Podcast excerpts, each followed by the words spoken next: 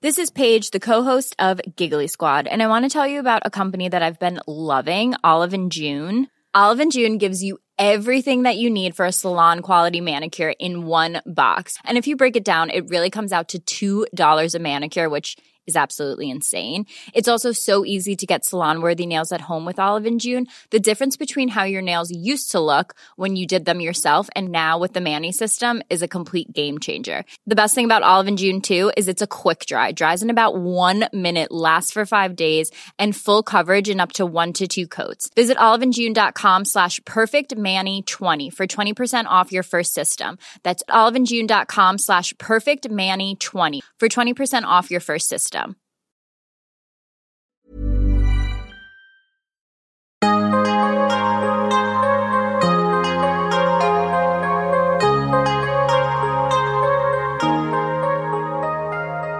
Vores mentale sundhed er nedadgående, og det er til trods for, at vi aldrig har været rigere, aldrig har haft flere muligheder og aldrig har levet længere. Det skal vi selvfølgelig tale højt om, så vi kan blive klogere på, hvordan vi får det bedre. Podcasten her handler om, hvordan vi kan lykkes med at være gladest og friest muligt i det ene, ofte ret travle liv, vi har. Og den handler om, hvordan vi kan lykkes med at være både professionelt ambitiøse og passe på os selv på samme tid. Jeg taler med eksperter og privatpersoner om alt det, der fylder inde i os. Min erfaring er, at når vi taler højt om de ting, så opdager vi, at der er mange andre, der bøvler med de samme ting. Og jeg tror virkelig på, at vi kan lære af og inspirere hinanden ved at dele vores sårbarheder, erfaring og viden. Så velkommen til Vores Mentale Sundhed, en Mindcare Collective podcast. Jeg håber meget, at du vil lytte med, og at du følger med på min Mindcare Collective profil på Instagram, hvor jeg hver dag deler indhold til refleksion, motivation og inspiration. Jeg hedder Lea Helmand. I podcasten i dag har jeg besøg af Karoline Venegård. Karoline hun voksede op med en alkoholiseret mor, og i afsnittet i dag fortæller Karoline sin meget ærlige og sårbare historie. Det her afsnit er særlig personligt for mig, fordi jeg også selv kender til at have en alkoholiseret forældre, selvom alkoholisme ikke fyldt hos mig i barndommen. Det har især fyldt i de sidste 10-15 år i stedet, sådan on and off. Karoline og jeg, vi taler i dag særligt om det her med at have en alkoholiseret forældre – vi taler om, hvilke følelser, tanker, tankemønstre, handlinger og vaner det kan føre med sig, og om hvad man kan gøre for at leve bedst muligt med de ting, som det altså bringer med sig i livet. Fordi det påvirker helt sikkert ens mentale trivsel og det indre liv. Og som altid vil jeg selvfølgelig nævne, at hvis min podcast har værdi for dig, og du gerne vil støtte op om, at der bliver ved med at komme nye afsnit, så husk, at du kan støtte podcast med et valgfrit beløb via MobilePay-nummeret 155503. Du finder også nummeret i tekststykket under afsnittet i din podcast-app. Og hvis du kan lide det, du hører, så husk at rate podcasten i din podcast-app og skriv en anmeldelse. Det betyder alt sammen rigtig meget. Tusind tak, fordi du lytter med. Velkommen til Karoline Venegård. Tak. Karoline, jeg har glædet mig meget til at tale med dig i dag, hvor du skal være med her med en personlig beretning i min podcast, Vores Mentale Sundhed. I sæson 1 af podcasten, der havde jeg blandt mange andre Marie Brikstofte på besøg, der i dag er psykolog. Og vi talte om, hvordan det påvirker mennesker at være vokset op med forældre, der er alkoholikere, eller som har en anden afhængighed sådan lidt mere overordnet, så taler vi om det her med, hvordan dysfunktionalitet i barndommen bliver taget med ind i voksenlivet på den ene eller den anden måde. Og om hvordan man så kan arbejde med det, når man bliver voksen. Som nævnt, så er Marie Brikstoft jo psykolog. Så selvom hun selv er vokset op med en alkoholiseret far, Peter Brikstofte, så havde det afsnit i sæson 1 med hende i foråret en ekspertvinkel, og her i dag, der kommer afsnittet helt modsat til at have en meget personlig vinkel. Vi skal nemlig tale om, hvordan det føles, og hvordan det kan påvirke en at have en alkoholiseret forældre. Og det skal vi tale om med udgangspunkt i, at vi begge to kan relatere til emnet på forskellige måder, desværre. Fordi du havde en mor, der var svært alkoholiseret i din barndom, som desværre endte med at tage en overdosis og sit eget liv, da du var 20 år. Jeg havde modsat ikke alkohol i livet som barn, men jeg har en mor, som jeg elsker i øvrigt, og det komplicerer jo sagen yderligere. Det kan vi vende tilbage til, for jeg tænker, at du også har en masse kærlighed til din mor. Men hun har i hvert fald de sidste 10-15 år cirka haft et alvorligt alkoholproblem, der kommer og går. Og det startede i mine senere teenageår og er af en helt anden karakter end det, du har oplevet. Det har vi talt om, da vi snakkede sammen første gang omkring at optage det her afsnit. Men begge vores historier er noget, der har påvirket os og vores voksne liv og vores relationer. Så de her historier, de er ret forskellige, men kredser alligevel omkring det samme emne. Og det skal vi tale om i dag, og som nævnt er jeg virkelig glad for, at du har lyst til at være her og tale om det, og dele ud af din ærlige historie og din erfaring og din sårbarhed. Og jeg håber selvfølgelig, at en snak som den her, den kan være med til at aftabuisere emnet alkoholisme lidt mere, og at det måske kan få nogen derude, der kender til det, til at føle sig lidt mindre alene, og måske give nogen derude nogle nye og brugbare tanker og perspektiver med på vejen. Det er i hvert fald formålet. Og det var en lang intro, men den er også ekstra personlig i dag. Og lige om lidt, der springer vi ud i det, Karoline, men først vil jeg gerne lige starte med at give en kort introduktion til dig. Du hedder Karoline Venegård, du er 48 år, og lige pt. der er du jurastuderende, så er du podcastvært, og så er du mor, og det er en rolle, der fylder rigtig, rigtig meget for dig. Du er gift med Pelle Venegård, og sammen har I altså jeres dejlige datter. Og derudover så har du og I i familien brugt rigtig meget tid de sidste par år på at rejse rigtig meget, komme ud og opleve verden. Med de ord, så tænker jeg, at vi springer ud i det. Er du klar på det? Jeg er klar. Dejligt. Karoline, kan du ikke starte med at sætte os ind i, hvordan alkoholismen fyldte i din barndom? Det var især din mor, der havde et alkoholproblem. Og hvis vi starter sådan helt fra bunden, hvor gammel var du, da det hele startede? Og kan du prøve at nævne nogle situationer fra din barndom, der ligesom giver lytterne og mig et indblik i, hvordan din mors alkoholisme fyldte i dit liv? Det kan jeg godt. Øh, jeg tror, det startede, da jeg var 10, 9, 10, 11 år. Det er svært sådan at være helt præcis omkring det. Øh, indtil da, der drak min mor aldrig. Altså hvis hun endelig fik et glas vin, så var det fortyndet op med vand. Øh, ellers så drak hun bare saftevand. Så er der jo sket nogle ting, som jeg ikke er helt klar over, hvad det er. Øh, øh, derudover så skulle min mor og far skilles. Og der begynder min mor at drikke. Og jeg tænker, der bor vi i et hus. Øh, min far flyttede, min storebror og jeg bor hjemme ved min mor, mens det her hus skal sælges. Og hun får bare en anden måde at være på, og hun er bare anderledes, og finder ud af, at hun er fuld. Og så tænker jeg, jamen, der står jo ikke noget alkohol, og du ved, så går jeg og kigger, ikke? og nede blandt rengøringsmidlerne var der jo gin og Pernod, og jeg kan huske, det var især Pernod, hun var rigtig glad for.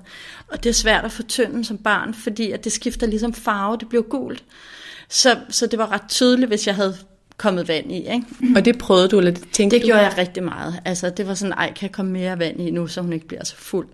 Det gik jeg rigtig meget og gjorde, og kiggede efter alkohol. Hvor har hun nu gemt det, og hvor er det hen? Men der startede det ligesom, at jeg kan huske sådan, mit første sådan, rigtige minde fra starten, det var, at der kom en ejendomsmælder, der var fremvisning på huset, og min mor var bare pløjer fuld, og min storebror tager mig i hånden og siger, det er simpelthen for pinligt, nu går vi. Og så gik vi, ja, han er, hvad han, seks år ældre end mig, så, så vi har jo, han har jo været teenager, ikke? Men, Hvad tænkte du der? Jamen, jeg tror ikke, jeg tænkte så meget. Altså, øh, jeg, jeg tror mere, det var senere. Jeg, jeg har været forvirret. Jeg har jo ikke kunne sætte ord på. Jeg har jo ikke rigtigt. Det har jo ikke været noget. Altså, det har jo alkoholisme og det at drikke sig for fuldt. Det har jo ikke været noget, jeg har haft kendskab til. Jeg har ikke haft et ordforråd til at kunne komme ord på, hvad er det, der sker, og hvad er det for nogle følelser. Det er jo, så så jeg, jeg tror bare, jeg tænkte, eller jeg tænkte ikke så meget. Det var mere følelser. Det var virkelig ubehageligt. Hmm. Jeg tænker også, det kommer vi tilbage til det her med at tale højt om det, og hvem skal man gå til og sådan noget. Men, ja min erfaring har jo været i mit voksne liv, og det synes jeg har været svært nok i sig selv. Så det der med at tænke over det i, en, i et barns liv, Ja, det må være sindssygt. ja. Men det er også... Øh, øh, altså, det var også rigtig hårdt. Det var jo ikke hver dag her på det tidspunkt. Så får vi huset solgt, og min storebror flytter ned til min far, så jeg bor sammen med min mor i en lejlighed. Og der eskalerer det jo mere og mere. Øh, hun har en kæreste, som også drikker rigtig meget. Han drikker dog kun sådan 3-4-5 gange om året, så tager han, tog han sådan en uge, hvor han bare ville drikke. Øh, hvor at det gjorde min mor så også, jeg kan huske, det var så ubehageligt, når han var der, fordi de var bare skide fulde hele tiden. Hvad gjorde du selv? Hvad gjorde du af dig selv? Jamen, der tog jeg jo, jeg tror, jeg tog hjem til nogle venner, eller altså fjernede mig lidt fra det. Jeg kan huske, at han havde, øh, han havde rigtig mange penge, øh, og så fik jeg altid, så fik jeg måske 1000 kroner, eller et eller andet, så kan du gå ud og shoppe. Og det er jo noget af det, som, som altså, det var ligesom, det var ligesom et plaster på såret, og det var en virkelig kedelig lektie at lære. Ligesom at, jamen, så kan man tillade sig at opføre sig dårligt, men hvis jeg får, så får nogle penge til at gå ud og shoppe, så det er ligesom tilgivet. Ikke? Øh, men det var faktisk ikke det, der fyldte mest. Man kan sige, da det her alkohol ret hurtigt tog til, blev min mor fyret for sit arbejde, og var hjemme og drak jo rigtig meget hele tiden. Øh, der var få perioder, hvor hun ikke drak. Øh, og så var hun jo nede på Ordup Kro. Jeg tror ikke, den eksisterer mere. Altså hang virkelig ud med nogle skidte mennesker og nogle forfærdelige steder. Jeg kunne ringe derned af min mor dernede, hvis hun ikke var hjemme, og gå ned og hente hende, nu skal du komme hjem. Og hun havde mærkelige mænd med hjem, altså som røg hash, og altså som larmede. Og det var, altså det, det fyldte, og det var der hver dag. Hvornår i den her proces tænker du, nu er den altså gal? For jeg tænker øh, igen selv som voksen, kunne jeg være, nu var din mors problem meget mere hæftigt, eller i hvert fald tydeligt end, ja. end min mors. Men hvornår tænker du i den her proces, nu er det for meget? For det kan være svært. Jamen, der gik, der gik lang tid. Øh, der gik rigtig lang tid. Altså jeg vil sige, min mor havde, udover hun drak rigtig meget, så har hun, før hun begyndte at drikke, fik hun også, det hed nervemedicin dengang. øh, altså det har været en eller anden form for angstmedicin. Øh, og, og det har hun taget jævnlige perioder. Det har hun jo også taget, altså morfin og råhypnol og alt sådan noget, tog hun jo og ringede til lægevagten, når jeg har brug for noget. Øh, så det var jo blandingsmisbrug. Og så, så spørgsmålet om, hvornår det ligesom gik op for mig, det har jo, det har jo været løbende. Det er jo svært at sige lige præcis den her dag, ikke? Men, men hun var jo, altså, det var jo det her kombinationsmisbrug, og jeg kan huske, når hun så ikke var var ude og på Ordup Kro eller nogle andre steder, så sad hun derhjemme inde i stuen og, og ringede til lægevagten, og dengang havde vi jo ikke mobiltelefoner, så der var ligesom en telefon inde i stuen og et, en telefon på mit værelse. Og jeg kan jo huske, jeg, jeg kunne høre, når hun ringede op, så jeg sad jo og lyttede. Og så tog jeg telefonen, der kunne man jo lytte med på, på samtaler. Og så når hun lagde på, lagde jeg jo også på, så ringede jeg tilbage op til lægevagten og sagde, prøv at høre, I må simpelthen ikke komme og give min mor nogle piller. Øh, så det kunne jeg jo få aftener til at gå med, ikke? Altså hun ringede rundt og... Øhm, det lyder jo helt skrækkeligt. Ja, men jeg havde ikke ligesom sådan en, nu er det for meget. Det var jo ligesom, det var jo, det har jo været overlevelse. Øh, øh, og så begyndte hun jo også, altså har hun jo også prøvet at begå selvmord nogle gange, og jeg kan huske det her med, når jeg ligesom kom hjem fra skole, eller på vej hjem og hørte en ambulance tæt på, hvor vi boede. Altså jeg var jo simpelthen så bange for, det var min mor. Øh, altså stadigvæk den der lyd, når den kommer, kan det sådan kit give i mig, alt nu okay, ikke? Jeg tror, at dem, der måske ikke har alkoholisme inde på livet, jeg kan virkelig godt genkende den der, ikke med ambulance, men lidt mere sådan, hvis min mor ringer, så er det sådan, åh, kan vide, hvem der ringer nu. Men jeg tror, mange mødre måske, når de har fået deres første barn, og går med den der barnvogn, og der skal bare være stille, og der kommer en ambulance. Ja. Det er et helt andet eksempel. Men jeg kan i hvert fald mærke også som mor, efterfølgende, når der er et eller andet, der larmer ved en barnevogn, så bliver man helt sådan, det er lidt den der alertness. Jamen, det går, det går simpelthen lige i kroppen. Og altså, øh, jeg vil sige en ting, øh, som, øh, altså som tror jeg gjorde, at jeg heller ikke fik det her, nu er det nok noget før, fordi det kom jeg jo til, men det var, det var mange år senere, det var at, og åh, det er jo ikke sjovt at sige, fordi det er jo ikke særlig sødt at sige om min mor, men hun sagde jo, jeg kunne flytte ned til min far. Altså det, han havde sagt, du kan flytte herned, uden at han overhovedet kendte til noget, øh, til omfanget af problemet. Han vidste ikke? Jo, han vidste godt lidt, men jeg tror ikke, han vidste særlig meget. Jeg fortalte det i hvert fald ikke. Øh, men min mor sagde, at hvis du flytter, du med et og alt, og hvis du flytter, så er der ikke nogen grund til at leve mere. Altså, så begår jeg selvmord. Så jeg var jo simpelthen fanget. Altså, det var jo der, jeg, jeg kunne ikke flytte mig. Så, så, så det der med ligesom at sige, nu har jeg fået nok, der, altså, der var min line rigtig, rigtig lang. Det er jo simpelthen også bare uendelig hårdt for et barn at blive et stillet i den der situation, men også den nervesystemspåvirkning, du hele tiden ja. har været under, ja. og angst og ja. bekymring. Og lidt tilbage til, jeg synes bare en vigtig point i det her med alkoholisme, også ud fra min egen erfaring, som igen er en helt anden, men det der med at finde ud af, hvornår er noget for meget. Fordi ja. jeg stod som voksen og på et tidspunkt sagde til min mor i 2016, nu skal du i behandling. Og det var det sværeste, jeg nogensinde har gjort, ja. fordi jeg dolkede en i ryggen, følte jeg, ja. for at hjælpe hende. Ja. Men hun var jo sur og ville jo ikke på det tidspunkt stå ved, at hun havde et problem. Og det var så svært som voksen, så jeg tænker bare igen, som barn er det jo helt urimeligt. Ja, men jeg, jeg, jeg, altså, jeg tror simpelthen, jeg lærte på en eller anden måde at distancere mig fra mine følelser. Øhm, og det, som jeg jo brugte rigtig meget tid på, det var jo også at læse hendes sindstemning. Hvad kan jeg gøre, for at hun ikke ryger derud? Ikke? Altså at rydde op og øh, øh, støvsuge, eller være glad og hej, og hvordan går det, og virkelig bare tappe ind i, hvad kan jeg gøre for, at hendes følelser er det rigtige sted. Ikke? Så, så, så det der med ikke at mærke efter i egen krop, det var jo der, hvor jeg var. Øhm. Du siger, du er distanceret fra følelserne, og meget sådan handlingsparat i forhold til at adjuste til hende. Når du tænker tilbage, kan du huske, hvad det trods alt fik dig til at føle? Altså var der nogle følelser omkring, at det var på grund af dig, eller ja, var der noget der?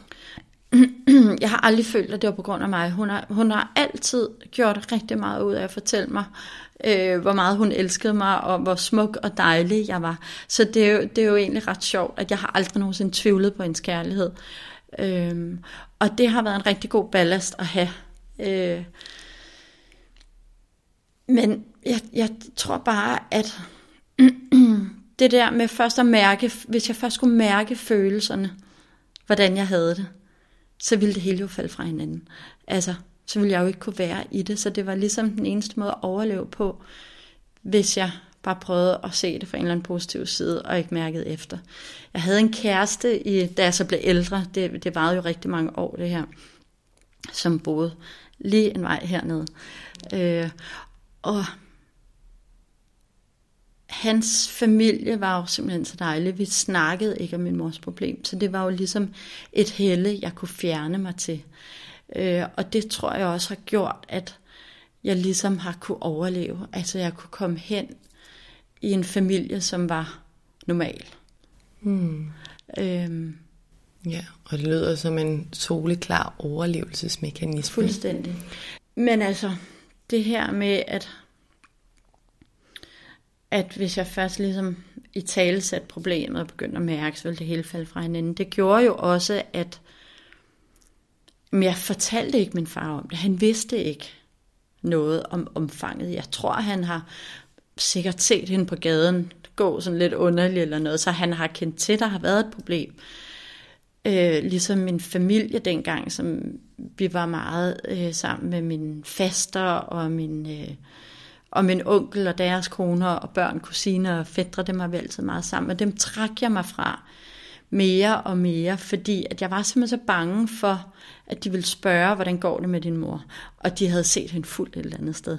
Jeg skammede mig over det, og jeg var simpelthen så flov, øh, og på en eller anden måde tror jeg også, at jeg var bange for, at hvis jeg fortalte omfanget, hvad ville der så ske?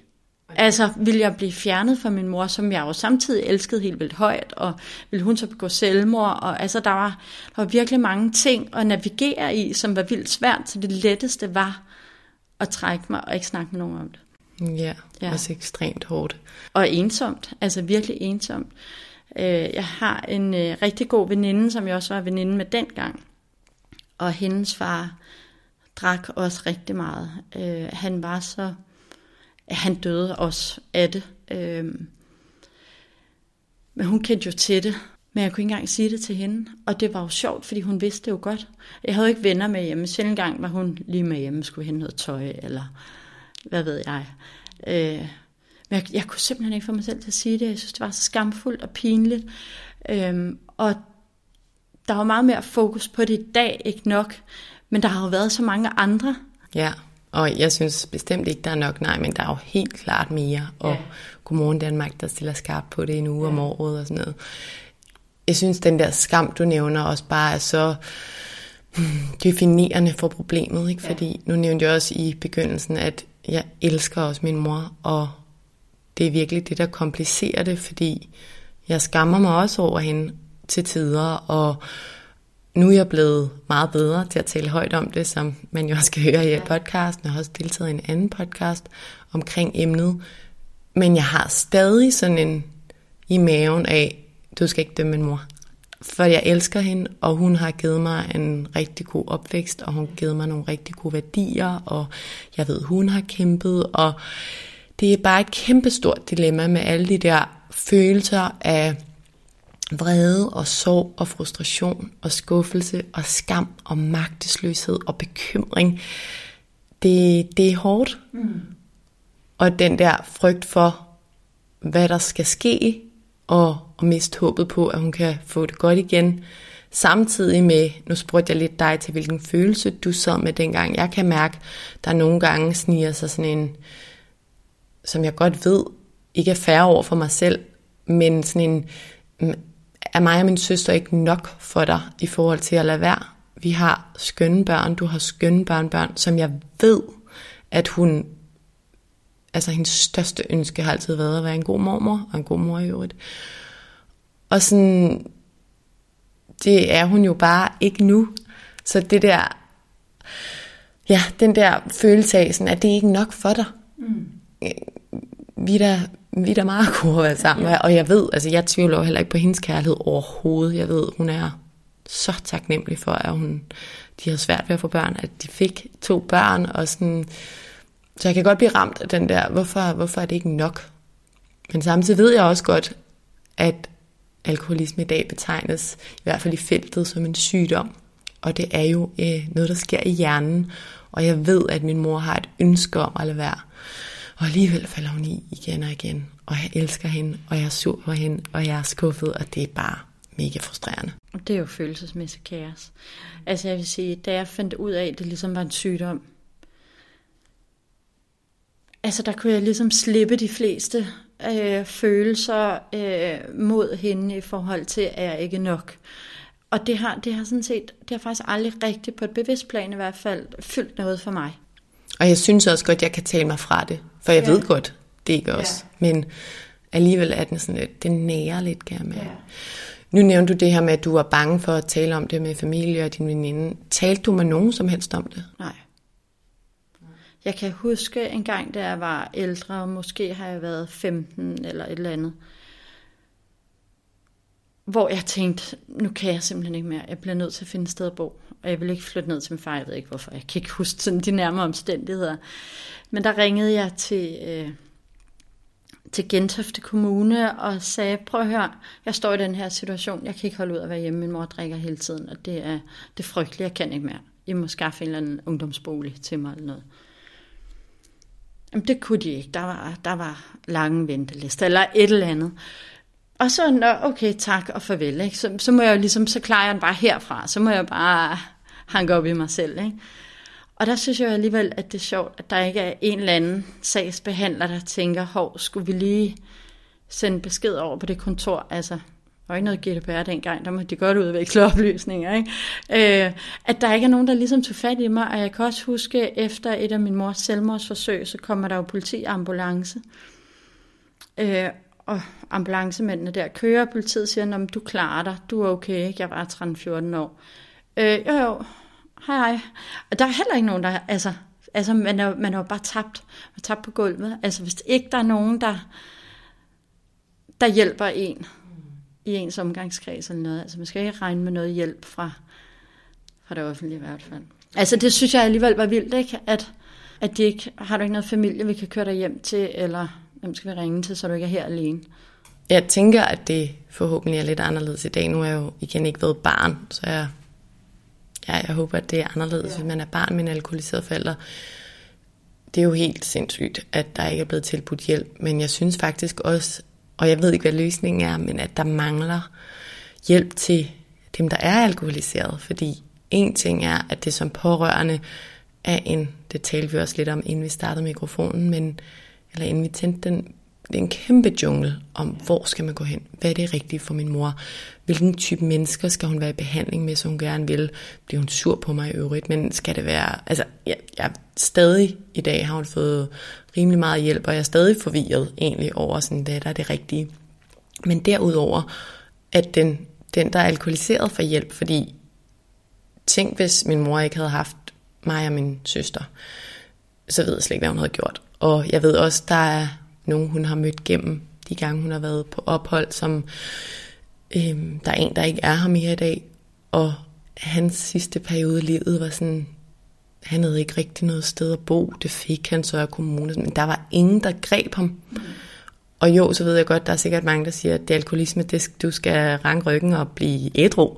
Men når de ikke kan, hvad søren, altså, de skal jo på en eller anden måde have hjælp. Og igen, jeg har ikke løsning, og det er ikke for at pege fingre. Det er bare virkelig et svært, en svær udfordring. Ja, det er det. Altså, der er, øh, jeg ved ikke, hvad der er det rigtige at gøre, øh, men, men der er så mange, der har det problem, og jeg synes, at det, løsningerne er vel også forskellige, øh, for hvem det er, man har mere at gøre. Ikke? Men, det er super individuelt, hvad man har brug for. Har du i dine senere år talt med nogen, altså gået i terapi, eller sådan bearbejdet det med din mor? Jeg har gået hos, øh, ja, af flere omgange har jeg gået hos sådan lidt forskellige psykologer. Og det har været okay. Jeg synes egentlig, jeg landede et, et fint sted, og jeg har slet ikke noget problem med at tale om det i dag. Tværtimod synes jeg, det er virkelig vigtigt at få sat ord på. Øh, jeg, jeg kan huske en psykolog, jeg talte med, han var sådan, men du siger, du elsker din mor, du ikke var i tvivl om hendes kærlighed, men det hun gjorde mod dig, synes du, det er kærlighed. Og jeg var bare sådan, prøv at høre, det er ikke sort-hvidt, det er meget mere nuanceret end det her, og jeg følte sådan lidt, at jeg blev nødt til, jamen altså, skal jeg tvivle på den kærlighed, jeg altid har følt, eller altså, hvad er det, du prøver at proppe ind i mig? Jeg kan huske, jeg blev faktisk lidt sur over det, at han prøvede at ændre det narrativ, jeg havde omkring øh, hele vores historik. Øh, så man kan sige, at der er jo både gode og dårlige, og der er nogen, der forstår en bedre, eller forstår nuancerne i sådan et øh, øh, problem. Ja. Og det synes jeg også koblet til det der med, at der er rigtig mange, synes jeg efterhånden, man hører sige sådan, de skal have et ultimatum, du skal korte kontakten. Og det vil jeg slet ikke stå imod, fordi det tror jeg egentlig også er det rigtig langt hen ad vejen. Jeg sidder med en følelse af, som du også gjorde dengang, hvor du så havde fået det eksplicit at vide, det har jeg på ingen måde, men jeg har stadig en frygt for, at hvis min, min søster og jeg korter kontakten, så tager hun sit eget liv. Yeah. Og samtidig er vi opvokset i en familie fyldt med kærlighed, og en familie, der engang var en kernefamilie, og jeg elsker stadig min mor, og det hun også er, eller i hvert fald har været. Og øhm, jeg kan ikke, jeg kan ikke, og jeg har heller ikke lyst til at, i hvert fald på nuværende tidspunkt, at cut kontakten. Selvfølgelig har jeg i dårlige perioder, vi har lige været igennem en dårlig periode, er faktisk lidt igennem en dårlig periode, der skruer jeg rigtig meget ned for min øh, tilgængelighed. Og jeg siger det også til hende, vi er meget eksplicit omkring det her problem. Men jeg er i hvert fald ikke nået dertil endnu, hvor jeg bare kan sige, jeg skal slet ikke se dig, du skal slet ikke ringe til mig, imens du er der. Selvom der er måske mange derude, der, der, der tænker, at det vil være det rigtige. Og det er det måske, men det er bare for at belyse det her med, at det er skide svært. Ja. Det, det kunne jeg heller ikke gøre. Jeg tænkte heller aldrig. Jeg vil sige, da jeg endelig sådan lidt, da, da jeg endelig tog mig sammen til at flytte, der var der jo gået rigtig mange år. Øh, der havde jeg jo boet i det her i 10 år. Og der øh, ringede hun til mig. Jeg gik ind på Niels Brock. Og det er jo også, øh, den, altså dengang, når der var nogen, der, der er telefon til en eller anden, ikke? så var der telefon til mig, og jeg tænkte, shit, hun er død. Så skulle jeg op på kontoret, og så var hun simpelthen så fuld. Og det var så pinligt, hun havde talt med nogen fra skolen, altså at, at skolesekretæren, eller hvad det har været. Og så siger hun, hun havde nemlig lige haft besøg af sin af kæresten der, der havde mange penge, og jeg havde, tror, jeg havde fået 500 kroner eller sådan noget. Det var, det var sådan en mandag efter sådan en weekend, hvor de bare havde været skidefulde. Ikke? Og så ringede hun og sagde, at de der 500 kroner, jeg havde fået, dem skulle hun have tilbage, fordi hun skulle bruge dem til at betale elregningen eller et eller andet. Og det var jo ligesom mit eneste lille plaster på det her sår, og jeg kan bare huske, der havde jeg simpelthen fået nok. Jeg ville ikke give hende de der 500 kroner. Jeg ville da simpelthen ikke. Og der tog, siger mor, det gider jeg ikke. Jeg gider ikke mere. Nu flytter jeg ned til far. Og du kan gøre, hvad du vil. Jeg er ligeglad. Og der tog jeg hjem til min far. og sagde, nu bor jeg her. Det håber jeg er okay. og så boede jeg der. Og der, var jeg, der flyttede jeg simpelthen. Det var simpelthen det, der fik bæret til at flytte over. Og det er jo sjovt, at det er sådan en lille, en lille ting om 500 kroner. Ikke? Men de der 500 kroner, de gjorde jo, at jeg kunne gå ud og købe en eller anden Levi's skjorte, så, så jeg så jeg ikke skilte mig for meget ud i forhold til mine klassekammerater, så jeg, at det handlede jo også om, jeg ville jo bare gerne passe ind, jeg ville bare gerne være ligesom dem, så jeg ikke, altså, så der ikke kom fokus på min person for noget andet. Jeg kæmpede med så meget andet, så det der med at ligne de andre, det betød enormt meget. Og det gør det jo alt andet lige for, yeah. for unge mennesker generelt, at være en del af flokken. Det er meget normalt hos os, ikke? Du bor der nogle år, og så tager din mor sit eget liv ved en overdosis. Hvilke tanker fylder dig, da det her sker? Hey, it's Danny Pellegrino from Everything Iconic. Ready to upgrade your style game without blowing your budget? Check out Quince. They've got all the good stuff, shirts and polos, activewear and fine leather goods, all at 50 to 80% less than other high-end brands. And the best part? They're all about safe, ethical and responsible manufacturing. Get that luxury vibe without the luxury price tag. Hit up quince.com slash upgrade for free shipping and 365 day returns on your next order. That's quince.com slash upgrade. Hiring for your small business? If you're not looking for professionals on LinkedIn, you're looking in the wrong place. That's like looking for your car keys in a fish tank. LinkedIn helps you hire professionals you can't find anywhere else, even those who aren't actively searching for a new job but might be open to the perfect role. In a given month, over 70% of LinkedIn users don't even visit other leading job sites. So start looking in the right place. With LinkedIn, you can hire professionals like a professional. Post your free job on linkedin.com slash people today.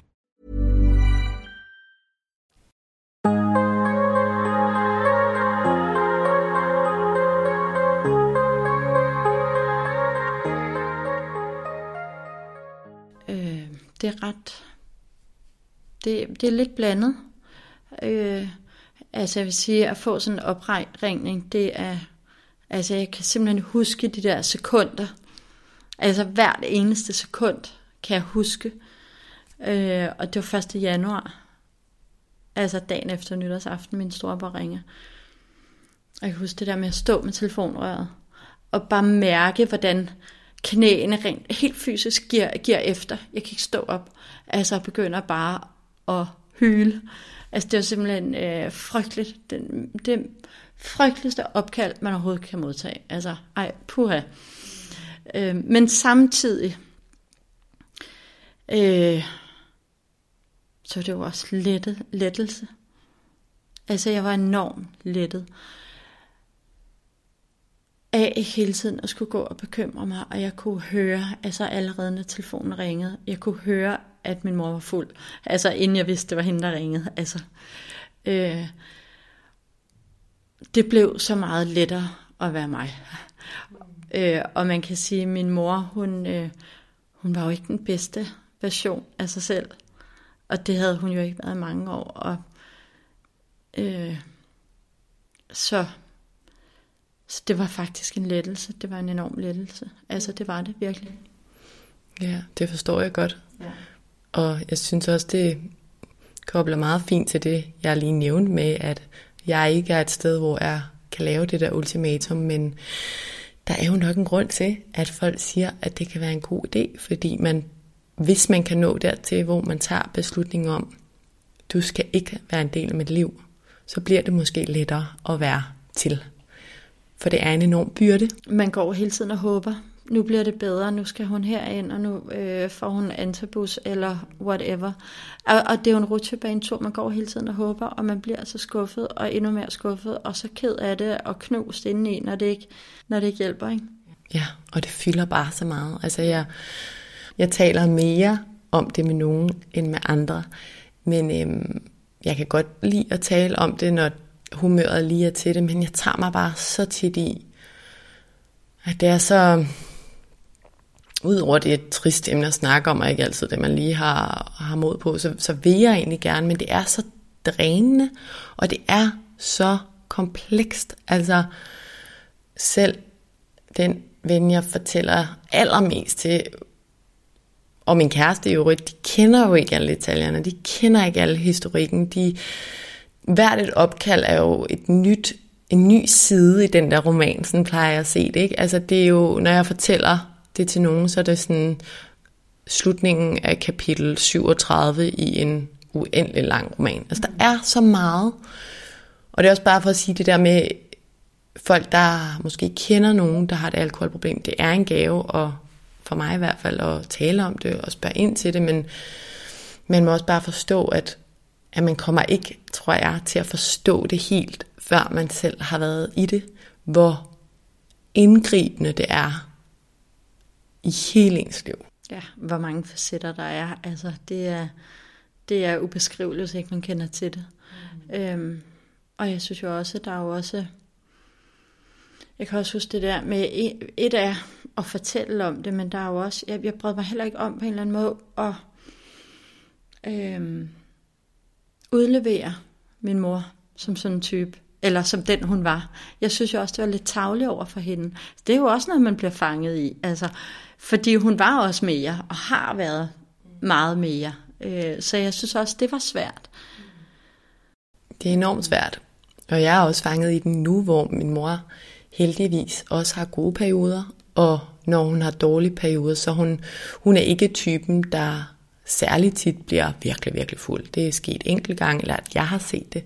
Jeg tror også, hun kan klare rigtig meget i dag, men hun er lidt mere sådan bare lidt, når hun er i sin perioder, sådan tit ja, ved siden af sig selv, ikke sig selv.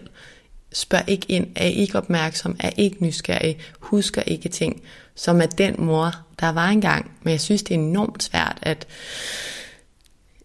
ja, det der med, at mine venner i dag, nu har jeg så valgt at være meget åben om det, men mange af de venner, jeg har mødt senere i livet, de kender jo ikke min mor fra dengang.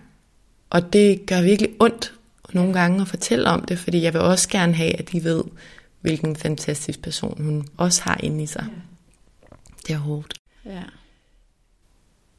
Karoline, når du kigger på og tænker på dig selv som voksen, både den du er i dag, men også den du har været, siden du mistede din mor som 20-årig, hvad er det så, din mors alkoholproblem har givet dig med i livet? Altså hvilke tankemønstre og eller handlemønstre tror du, at du har fået med, fordi din mor var alkoholiker?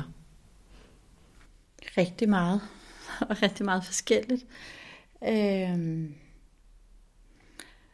nu kan jeg jo også se dit hjem her, Lea, og du har jo ryddet rigtig meget op, og jeg ved ikke, om det er noget, du har med dig øh, derfra, men, men kontrol, altså jeg kan godt lide kontrol, og kontrol for mig, det er at rydde op, sørge for, at regningerne er betalt, altså alt, der skal være orden i alt, og struktur. Det var den måde, jeg overlevede på. Øh, jeg kan ikke slappe af, hvis du råder. Altså det kan jeg simpelthen bare ikke, og hvis der ikke er rent. Øh, det, det, det, var ligesom, altså det var ligesom, hvis først jeg slap det, da jeg var barn, altså så var det en følelse af, at så ville, ville hele skibet gå under. Så, så, det, så det sådan, har været ren overlevelse. Øh, jeg, kan godt, jeg kan godt lide at bruge tid på også at rydde op og have kontrol. Så har det, øh, nu har vi jo arbejdet samme sted tidligere, der havde jeg sådan populært sagt, rigtig mange bolde i luften, men jeg er rigtig god til at have, have styr på mange ting ad gangen. Øh, og det tror jeg også er noget, jeg har haft med fra at have en alkoholiseret mor. Det her med, at være så ops på andres sindstemninger og følelser, og hvad er det, der sker ud omkring mig, i stedet for at være opmærksom på mine egne behov. Det har gjort, at jeg har kunne rumme rigtig meget information fra højre og venstre, og oppefra og nedefra fra siden. Altså, så, så, øhm, så det kan man jo sige, det er en god ting, det er en god evne at have. Det tror jeg kommer derfra. Øhm, altså, så er der sådan en åndssvag ting, som at vi aldrig havde nok med.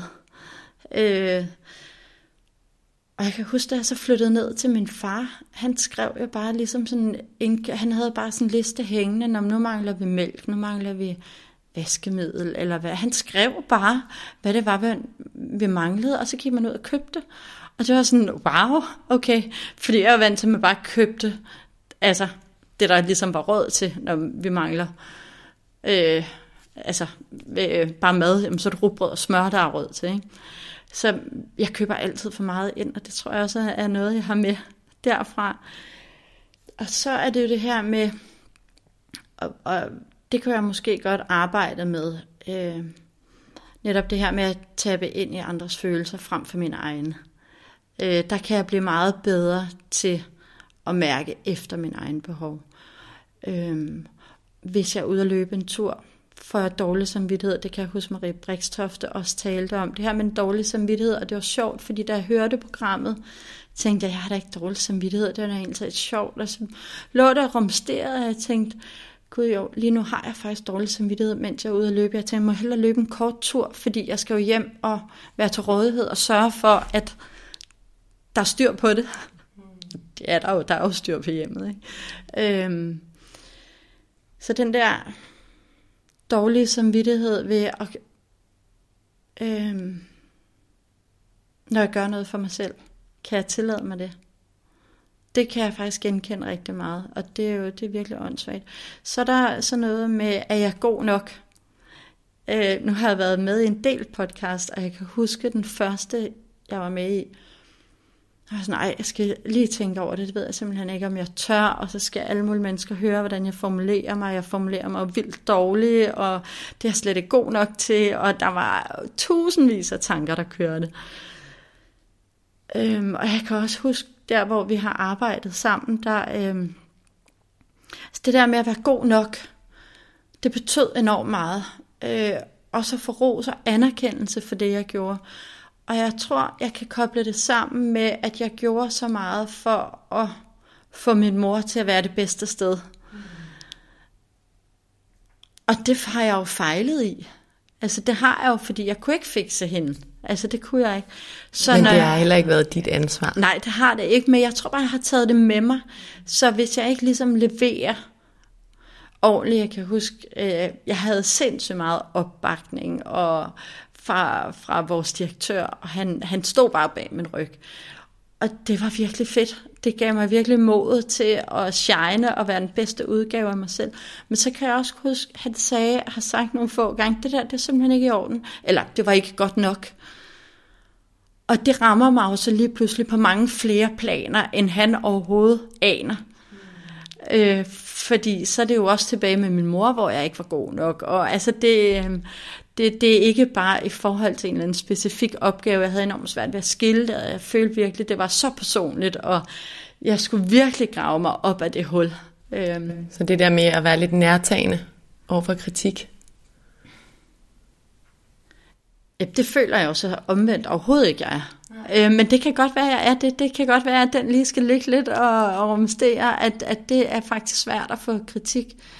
Jeg siger det kun, fordi jeg selv kan genkende ja. det, og, og der er mange ting, jeg tænker med alt det her, du siger med kontrollen, og være meget ops på, hvad andre ønsker at have, og have mange bolle i luften, og ja, også tage kritik personligt. Øhm, og jeg synes, det er sådan lidt et... Øhm, nu har jeg dykket meget ned i mig selv, og med terapi, og synes bare, det er interessant. Øhm, og jeg kan genkende alle de her ting. Og samtidig så kom alkoholen jo hos mig senere. Samtidig så havde jeg også en far, som ikke er her i dag. Min mor og far var sammen. Elsker min far rigtig meget, og elskede ham. Han drak en flaske vin hver aften, og det var jo noget, der ligesom blev tydeligt på det tidspunkt, hvor jeg begyndte at gå senere i seng, end man gør, når man er helt lille. Så jeg ved igen, som du sagde tidligere, jeg aner ikke helt, hvornår det var. Måske en sådan 10 års alderen, måske. Men jeg er bare stadigvæk nysgerrig på, hvorfor jeg kan genkende alle de her ting, som Marie Brikstofte jo også er inde på, og jeg har nogle svar selv, altså for eksempel nu nævner jeg bare noget, det er et kæmpe emne, men nu siger jeg det lige hurtigt. Min far var også min mor i øvrigt fra Tjekkiet, og min far havde rigtig meget sang. Han så meget mere udenlandsk ud end min mor. Han var ni år ældre end min mor, og de havde i øvrigt svært ved at få børn, så de var lidt ældre.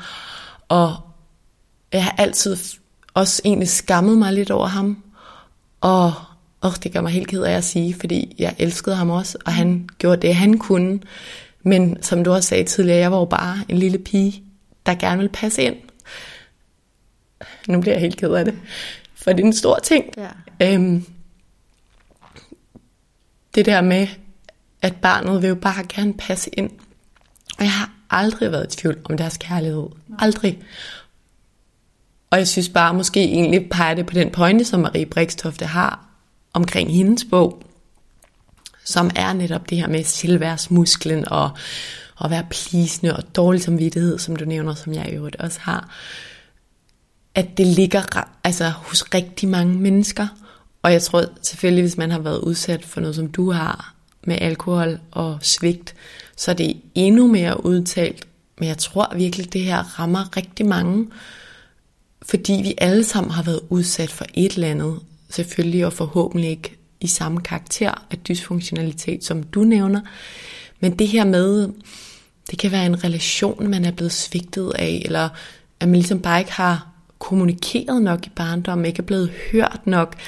Fordi igen, i hvert fald i min første barndomsår, havde jeg alle kår med mig.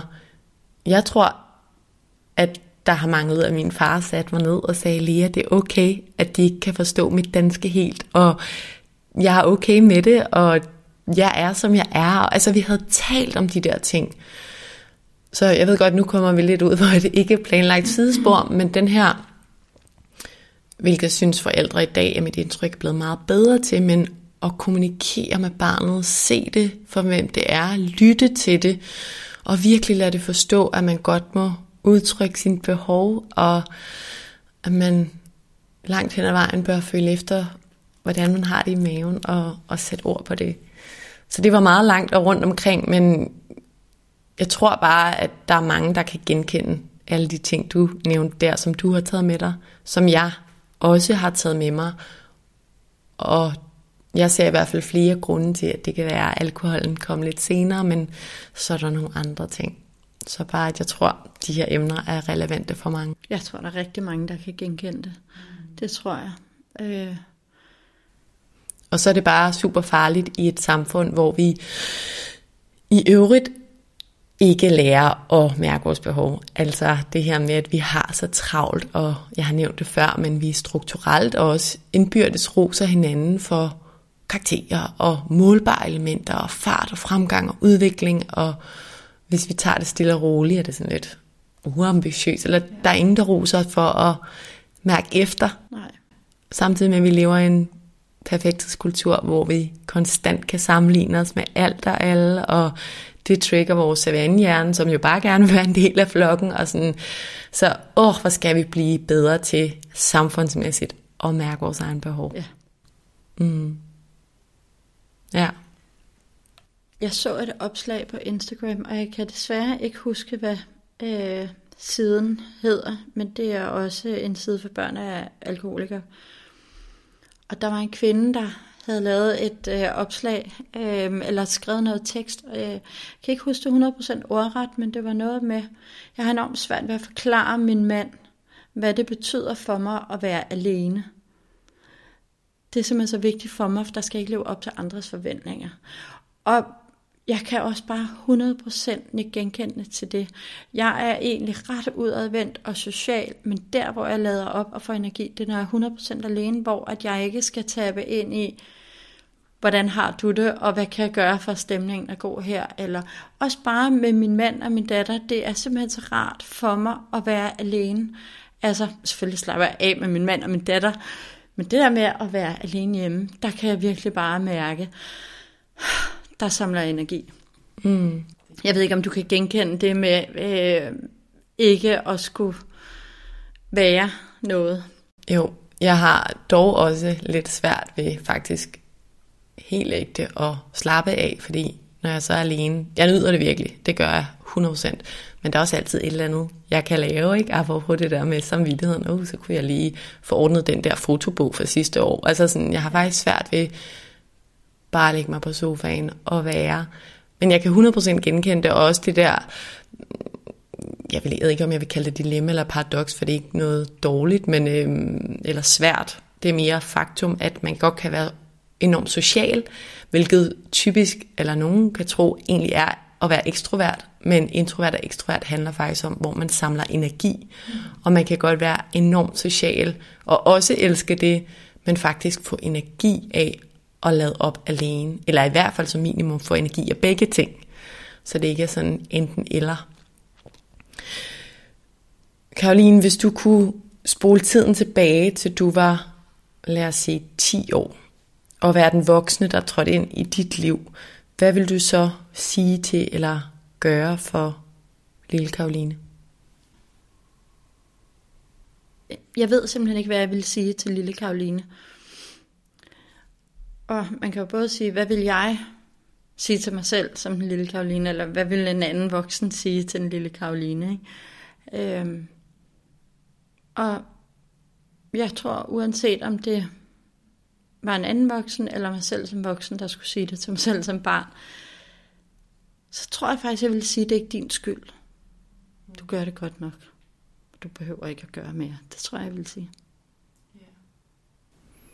Og det er også interessant, at det kan være så svært egentlig at finde frem til, hvad man vil sige. Fordi ja. det understreger jo også bare omfanget af, eller i hvert fald sværhedsgraden ja. af det her problem. Men jeg tænker også en shout-out til lytterne, og hvis der sidder nogen, der kæmper med noget, og det kan jo også være nogen, der er voksne i dag, som har en alkoholiseret relation, de endnu ikke har noget at tale højt om, og det er ikke sikkert, at de skal tale højt om den, men i hvert fald forstå, at det ikke er deres skyld, og de er tydeligvis overhovedet ikke alene. Det er jo super udbredt, det her med alkoholisme. Desværre. Ja. Mm. Hvad tænker du om din mor og hendes valg om alkoholen, når du, når du tænker på hende i dag? Du har nævnt det her med, du elsker hende, og der var en masse godt i hende. Er der noget, du vil tilføje til? Nej, altså som jeg sagde tidligere, så er jeg egentlig ret pragmatisk omkring det, fordi jeg ved og støtter mig op af, at det er en sygdom, og hun kunne ikke komme ud af det. Hun ville gerne. Jeg tænker ikke så meget øh, over det, og hun var jo ikke sig selv de sidste mange, mange år. øh, jeg ville da rigtig gerne have haft hende med til mit bryllup. Jeg ved, hun ville have haft en fest med min datter. Og... Men altså, sådan, sådan endte det bare ikke. Øhm, og det er, jo, det er jo rigtig ærgerligt. Mm. Og de langt hen ad vejen gør jo, hvad de kan. Ikke at det nødvendigvis er okay eller nok. Det er det tydeligvis ikke. Det sidste i hvert fald, men jeg tror på, at rigtig mange alkoholikere gerne vil være alkoholfri. Der er faktisk lavet en øhm, dokumentar om Peter Brikstofte, som jo er Maries mm. far, som jeg så for nylig, og den er også ret fin, at den viser jo virkelig, hvilket alkoholmisbrug han havde som farmsborgmester, men også bare virkelig en ydmyghed og en sårbarhed i forhold til, at han han gerne ville ud af det. Nu er det jo sådan lidt mere øh, nuværende for mig, alt det der sker, og stadig noget, der fylder enormt meget, og som er mega hårdt. Jeg havde lyst til at bruge et ord, jeg ikke måtte bruge der.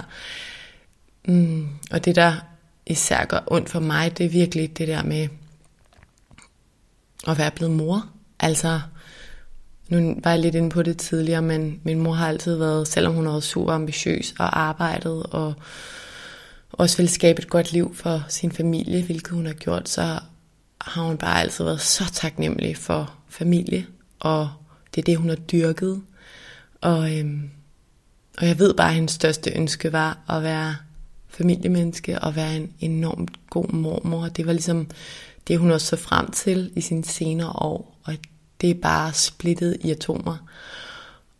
Og jeg håber, at vores relation kan blive bedre og renset og alt det der, men der, det kommer til at tage tid.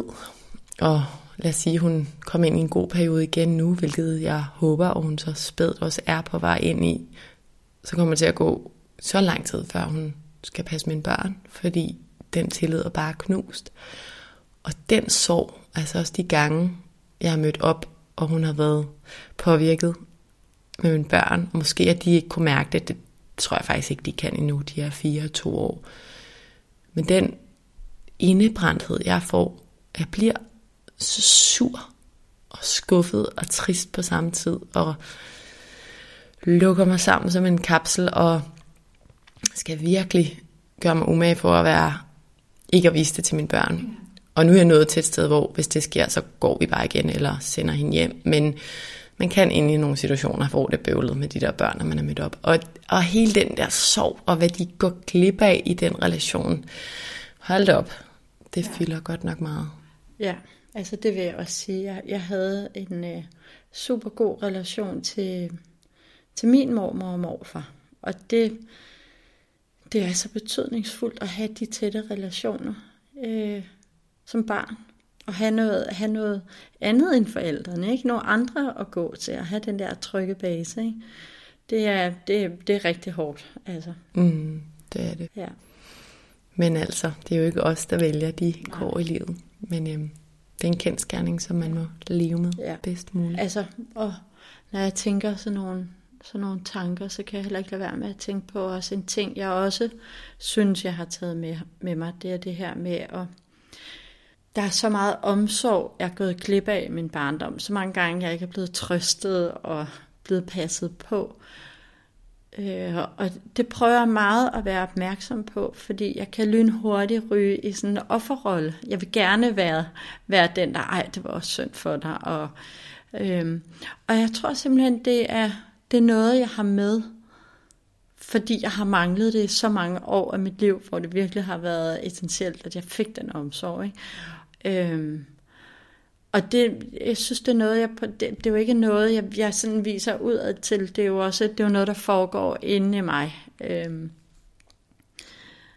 Altså, altså for eksempel, så kan jeg sige til mand, ej, er det ikke bare virkelig synd for mig? Hvis han ikke synes, det er synd for mig, så kan jeg blive sur. Ikke? Ej, det var faktisk virkelig synd for mig. Så på den måde, så det er det store og det små, og det tror jeg, jeg ved ikke, om der er andre, der kan genkende til det, men det er i hvert fald noget, jeg, jeg sådan har fået øje på de seneste par år, at det også er noget, jeg har med. Altså simpelthen den manglende omsorg prøver jeg at indhente. Altså sådan noget med at ligge og være syg på sofaen. Altså så vil jeg gerne pleje, så må min mand gerne komme med en kan koldt vand, og er du okay, skal du have noget? Altså den type omsorg, det, det føler jeg virkelig, jeg har fortjent. Ja, og øhm. det giver jo så god mening med alle de år af mangel på det. Og du siger det også så fint det der med, det er noget, der foregår inde i mig. Og det er jo virkelig egentlig hele formålet med Mindcare Collective og den her podcast, at vi får talt højt om de ting, og det er ikke fordi alle skal bruse ud med alt det, de kæmper med, men jeg tror bare virkelig, at vi kan lære hinanden og inspirere hinanden og føle os mindre alene, hvis mm. vi fortæller om de der ting. Fordi som mennesker er vi trods alt meget mere ens, end vi er forskellige. Ja, og altså, der er jo mange, der sidder alene med et problem ude i verden, og og hvis, hvis man ikke har fået hjælp til det, som, som jeg i hvert fald ikke har, jeg har jo ikke fået et sprog for alle de følelser, så, så det er jo stadig noget, hvor jeg famler lidt rundt i blinde, og ikke rigtig ved, hvad det er for en følelse, hvad er, hvad er det egentlig, der foregår. Så det der med at, at høre andre, der lige pludselig sætter ord på den følelse, det, det er jo enormt brugbart. Mm. Ja, god point. Karoline, hvad er dit eget forhold til alkohol i dag? Jeg drikker slet ikke. Overhovedet jeg, Nej, slet ikke. Jeg drak meget, da jeg var yngre, sådan teenager, 20 og start 30. Øhm, og jeg fik bare virkelig mange tømmermænd. Virkelig, virkelig, virkelig mange tømmermænd, og jeg tænkte, det giver simpelthen ikke øh, værdi i mit liv, at jeg ligger øh, i min seng hele lørdag og søndag, står på arbejde mandag, og så kører det bare sådan. Så, øh, så stoppede simpelthen, jeg, jeg tror, jeg gik fra, så, så drikker jeg kun lidt øl en gang imellem. Og så stoppede jeg også med det. Øh, og så endte det med, at jeg stod op lørdag morgen klokken 6 og tog på loppemarkedet og var ude at løbe, og jeg fik lavet rigtig mange ting, som jeg synes gav mig værdi, og som gjorde mig glad. Det gjorde det andet ikke. Øh, så er der jo sikkert også en, det er jo den historie, jeg fortæller mig selv, så er der jo sikkert på et ubevidst plan, øh, det er jo også arveligt, eller man kan være i hvert fald genetisk disponeret for at, for at arve alkoholisme, og det tror jeg også ligger et eller andet sted ubevidst, at jeg er bange for at, og udvikle det selv, øh, at det også er, måske er det også derfor, jeg ikke drikker. Øh, måske er det ikke, jeg synes i hvert fald, det giver mig overhovedet ikke værdi. Øh, men det er jo heller ikke særlig socialt acceptabelt eller forstået. Jeg kan jo ikke komme ud til en middag, og, og så bliver der helt rødvin, og vi siger, nej tak, jeg drikker ikke. Altså, så, det forstår folk jo ikke. Øh, og det er jo... Det er jo helt vildt. Det er jo helt vildt. Mm. Altså, det skal altid forklares. Mm. Øh, det er der simpelthen ikke nogen, der forstår. Øh, jeg har hørt, der er kommet sådan en ny trend. Jeg kan ikke lige huske navnet på den, men jeg så det i et, i Dameblad men den her ja, trend om simpelthen ikke at drikke som ung. Altså man tager et aktivt valg om ikke at gøre det. Men, men altså, øh, vi er jo også dem, der drikker allermest i verden, er vi ikke det? Altså, det synes jeg vil være rigtig sundt. Jeg vil sige en, øh, en sjældent gang imellem, hvis jeg kommer ud til et stort arrangement, og jeg måske er der alene, og uh, hvor er der nogen, jeg kender, der tænker jeg nogle gange, ej, jeg kunne godt lige drikke en kold øl. Men det er jo sådan en angstdæmper. Altså, det er jo for, at jeg skulle ture øh, være i det selskab. Øh, øh, og det tror jeg faktisk, der er rigtig mange, der gør. Det er der jo heller ikke noget i vejen for. Altså, jeg har bare lært mig at tage nogle dybe indåndinger. Det synes jeg er rigtig fint, og jeg kan bare mærke, at jeg står bare bedre plantet med begge mine ben på jorden. Altså, det... Øh, for mig er det i hvert fald det rigtige. Jeg skal jo ikke sidde og prædike, man skal gøre, hvad man har lyst til, men det er det rigtige for mig. Ja, spændende. Jeg er stadig et sted, hvor jeg, jeg drikker Øhm, helt sikkert ikke lige så meget som nogle af vores venner, men der er også nogen, der drikker mindre, ikke fordi vores venner drikker meget, men vi er for eksempel ikke min kæreste, jeg er typen, der drikker i hverdagen overhovedet. Vi, det siger sig ikke rigtig noget lige at åbne et glas vin. Jeg kan også genkende det der tømmermænds noget, især med små børn, at jeg begynder meget mere at opveje det der med, at det er det værd. Det tror jeg, nu mange forældre gør. Og så kan jeg nogle gange øhm, når jeg er fuld. Det tror jeg også, jeg nævnte i afsnittet med Marie, man får sådan en... Også fordi jeg bliver enormt hurtigt fuld, så sådan den der svage drikker ting, jeg sidder der og sådan fniser og sådan, okay, nu får jeg det lidt sjovt over det her, hvilket jo er en dejlig følelse, synes jeg, men samtidig kæmper min mor helt vildt meget med det her det kan jeg godt blive sådan lidt ramt af. Og så er det ikke så sjovt alligevel, vel? Altså, så sidder man lidt og tænker, skal jeg sidde her og fnise over det der, ikke? Altså, ja, det vil jeg også have det svært med. Ja, og jeg var faktisk forleden dag til et selskab, hvor jeg talte med to dejlige kvinder, og de begyndte at tale om sådan noget her med, jeg tror det var nogle svampe og sådan noget med mikrodosing, microdosing hedder det, hvor man sådan lidt har er lidt påvirket hele tiden. Og jeg kunne bare mærke, at jeg stod helt af. Altså, jeg sagde det også, ikke at der var noget galt med det, de sagde, men bare sådan, det kan jeg bare slet ikke stå indenfor med den historie og det, den sorg, jeg stadig står i. Og sådan, så der er nogle perspektiver, der selvfølgelig er anderledes. Selvfølgelig, man bliver jo påvirket af det, man kommer fra, ikke? Men øhm, det er virkelig ikke for sjov med det der alkohol. Det er det ikke. Altså jeg kan også, øh, hvis jeg er sammen med nogen, der er meget fulde, altså jeg får det, jeg kan simpelthen ikke holde ud at være sammen med dem. Øh, altså det giver mig det simpelthen fysisk dårligt, og jeg synes også, øh,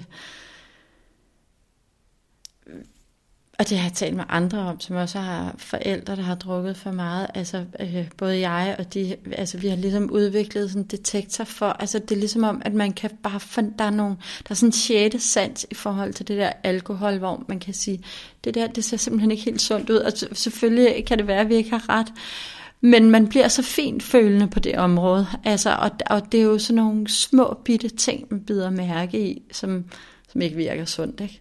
Mm. Ja. Karoline, vi er nået til vejs ende, men inden vi stopper, så vil jeg gerne lige spørge dig om det sidste spørgsmål.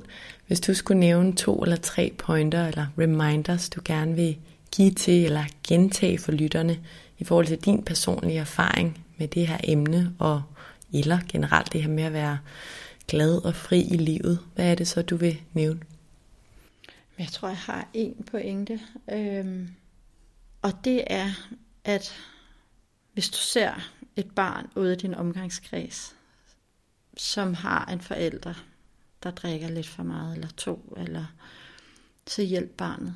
Øhm, der var jo i princippet rigtig mange, der vidste, hvad der foregik med min mor. Altså, og der var ingen, der rakte ud.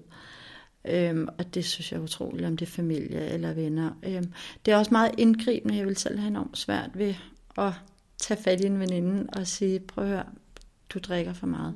Det er rigtig, rigtig svært. Jeg havde, har øh, en veninde, som har en søster, øh, og min veninde fortæller sig om søsteren og hendes mand drikker rigtig meget. Hun synes, det var synd for deres barn. Men altså, det skulle man jo ikke blande sig i. Et eller andet. Og så siger jeg, det, det synes jeg faktisk, du skal gøre. Så fortæller jeg min historie, der ikke var nogen, der har hjulpet. Så hun, ved du hvad, det gør jeg simpelthen. Så søsteren drikker ikke mere i dag. Altså, og hun, hun, hun sagde det der med, at det havde gjort så stort indtryk på, at der ikke var nogen, der havde hjulpet mig. Og det ville hun ikke have skete for søsterens barn. Og det er, jo, det er jo simpelthen så fint, så jeg vil sige, man skal jo samtidig gøre det med en respekt for, at barnet ikke føler, nu bliver jeg skilt fra mine forældre. Det skal jo være, altså det skal jo være støttende og kærligt, øhm, men, men hjælp så godt som muligt, eller søg råd. Der, jeg, jeg tror også, der er nogen, der hjælper til, hvordan man skal agere, når man er en, når man kender nogen, der drikker. Altså jeg, jeg, jeg tror, der er masser af hjælp at hente i forhold til, hvordan man hjælper. Ja, og det er en, jeg synes, det er en virkelig god pointe og et godt budskab at slutte af på. Og også at understrege det her med, at det er svært, hvis folk står og sådan er lige på nippet til at skulle hjælpe nogen, om det så er en forælder eller en veninde eller barns forældre. Det er svært, og det er hårdt, og der vil være sikkert vrede og øhm, nogen, der ikke vil stå ved det, og det er jo enormt svært at gå ind og putte noget hen over hovedet på et andet voksen menneske. Men så kan man måske bare være der for barnet. Ja. Altså ligesom da jeg var blevet lidt ældre, jeg kunne være hjemme hos min kæreste og hans familie, hvor der ikke blev stillet krav eller noget som helst, hvor jeg bare havde et frirum. Og det er jo måske også at spørge barnet, på zoologisk have eller biografen, eller skal vi gå ud og lave noget hyggeligt og skabe et rum, som er trygt, og hvis barnet får lyst, så kan det jo åbne op. Men simpelthen at skabe en god voksenrelation tæt på. Ja. ja. Karoline, tusind tak, fordi du vil være med i dag. Ja, som jeg lige nævnte før, så tror jeg jo virkelig det her med, at vi kan lære hinanden, hvis vi tør at åbne op og tør at tale højt om de ting, der, der fylder ind i os alle sammen. Både de gode, men, men også de svære. Og der er ingen tvivl om, at alkoholisme er enormt udbredt i Danmark i dag, men stadig også er et, et tabu i forhold til, hvor stort problemet i hvert fald er. Så tusind tak for at være med i dag og for at fortælle din sårbare og ærlige historie. Jeg er glad for at være med. Tak fordi du kom.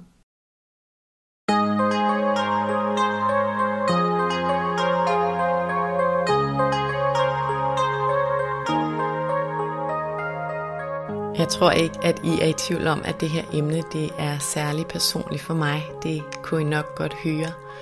Jeg synes, at det er et af mange emner, som vi bør tale højere om i vores samfund. For der er desværre rigtig mange derude, der kæmper med alkoholisme, enten selv eller som pårørende. Jeg synes, at Karoline hun kom med en masse rigtig fine og vigtige pointer. Først og fremmest så skal vi huske, at alkoholisme betragtes som en sygdom, og det betyder altså, at det kan være virkelig svært at vinde over alkoholafhængighed, selvom man rigtig gerne vil. Det skal selvfølgelig ikke være en undskyldning, men hvis vi bærer på en stor sorg og en vrede og måske andre følelser i relation til, at en vi holder af ikke kan komme ud af et misbrug, så kan det hjælpe, af min erfaring i hvert fald, at huske på den der pointe med, at det altså betragtes som at være en sygdom. Karolines og min historie, de er jo et godt eksempel på, at det at være alkoholiker, det kan have vidt forskellige former, og det kan påvirke vores liv meget forskelligt. Men der er i hvert fald ingen tvivl om, at alkoholisme ikke kun påvirker den, der er alkoholafhængig. Det påvirker også alle nære relationer omkring den person. Og det gælder jo også alle mulige andre former for afhængighed. For eksempel stoffer og ludomani kunne jeg forestille mig. Og alle de her afhængigheder, hvor det altså ikke kun går ud over den, som udfører afhængigheden, så at sige. Som barn af en alkoholiker, og egentlig også som voksen af en alkoholiker, så må man leve bedst muligt med de vilkår, man har, og man må gøre, hvad man kan for at passe på sig selv på vejen. Og selvom det ikke løser problemet, så husk, hvad Karoline afsluttede med at sige. Det er ikke din skyld. Og så en lille note omkring næste uges afsnit, hvor jeg taler med Rikke Østergaard, som er sociolog og ekspert i taknemmelighed. Vi taler om, hvad taknemmelighed egentlig er for en størrelse, og om hvorfor det er så givende, og om hvorfor det har sådan et stort potentiale at føle taknemmelighed i livet.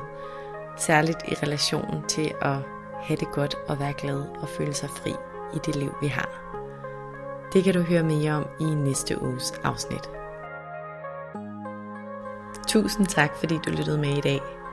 Hvis du kunne lide det, du hørte, så håber jeg, at du vil rate og anmelde podcasten, og at du vil trykke på subscribe-knappen, så du altid ved, hvornår der kommer et nyt afsnit. Det betyder helt enormt meget. Du er som nævnt selvfølgelig også meget velkommen til at støtte podcasten her med et valgfrit beløb, hvis du kan lide, hvad du hører, og gerne vil have, at der bliver ved med at komme nye afsnit. Det kan du gøre via MobilePay-nummeret 155503, som du også finder i tekststykket under afsnittet i din podcast-app. Som det aller sidste vil jeg også opfordre dig til at skrive til mig, hvis du har noget på hjerte, eller hvis der er nogle særlige emner, du rigtig gerne vil høre om i relation til mental sundhed og i forhold til, hvordan vi bliver friest, sundest og gladest muligt i det liv, vi har. Skriv til mig via min Instagram-profil Mindcare Collective, hvor jeg i øvrigt håber, at du følger med, eller skriv til mig via min hjemmeside mindcarecollective.com. Tak fordi du lyttede med.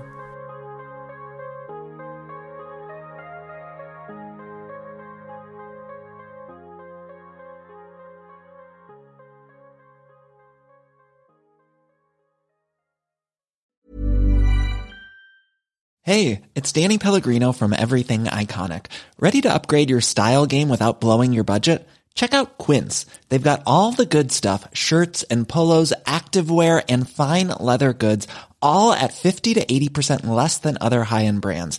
And the best part? They're all about safe, ethical, and responsible manufacturing.